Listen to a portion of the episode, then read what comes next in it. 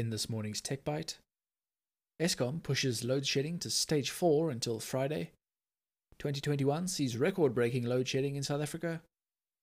And meet the Corolla Cross, Toyota's newly launched locally made hybrid.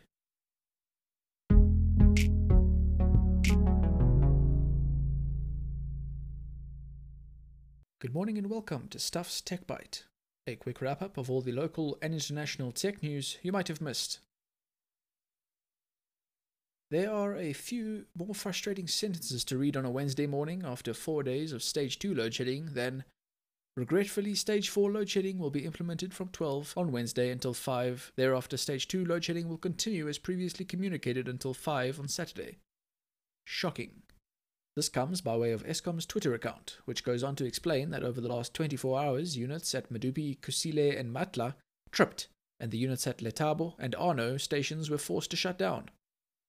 Eskom says it expects two generating units to return throughout the day, but we wouldn't hold our breath. The statement goes on to explain that load shedding is implemented as a last resort to remain the stability of the power system regardless of the stage of load shedding. The implementation of stage 4 load shedding is therefore no cause for alarm as the power system remains to be effectively controlled. Well, we're relieved, and we were just about to start panicking there. Once again, Eskom apologizes for any inconvenience load shedding may cause, which makes everything so much better. Thanks, guys. As mentioned, stage 4 is set to continue to Friday morning, with stage 2 taking the baton from there until Saturday morning. But at this point, does anyone believe load shedding will end when Eskom says it will?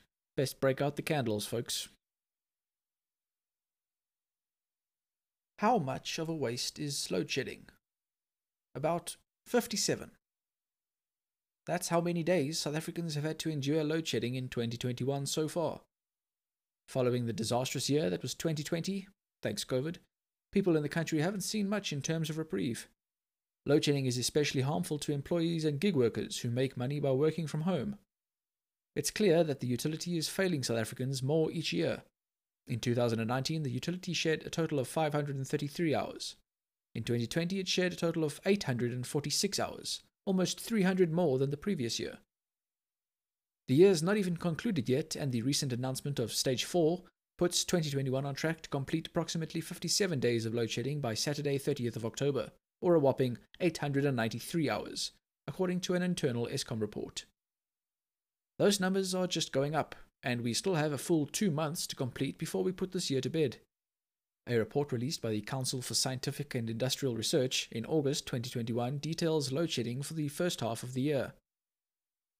South Africa unfortunately experienced load shedding for 650 hours in H1 of 2021, 15% of the time, wherein 963 gigawatt hours of estimated energy was shed, mostly stage 2 load shedding. This is 76% of the total load shedding experienced during 2020. The state power utility says that its generation performance is still unreliable and unpredictable, and it still needs an additional capacity of 4,000 megawatts this week to maintain continuous power.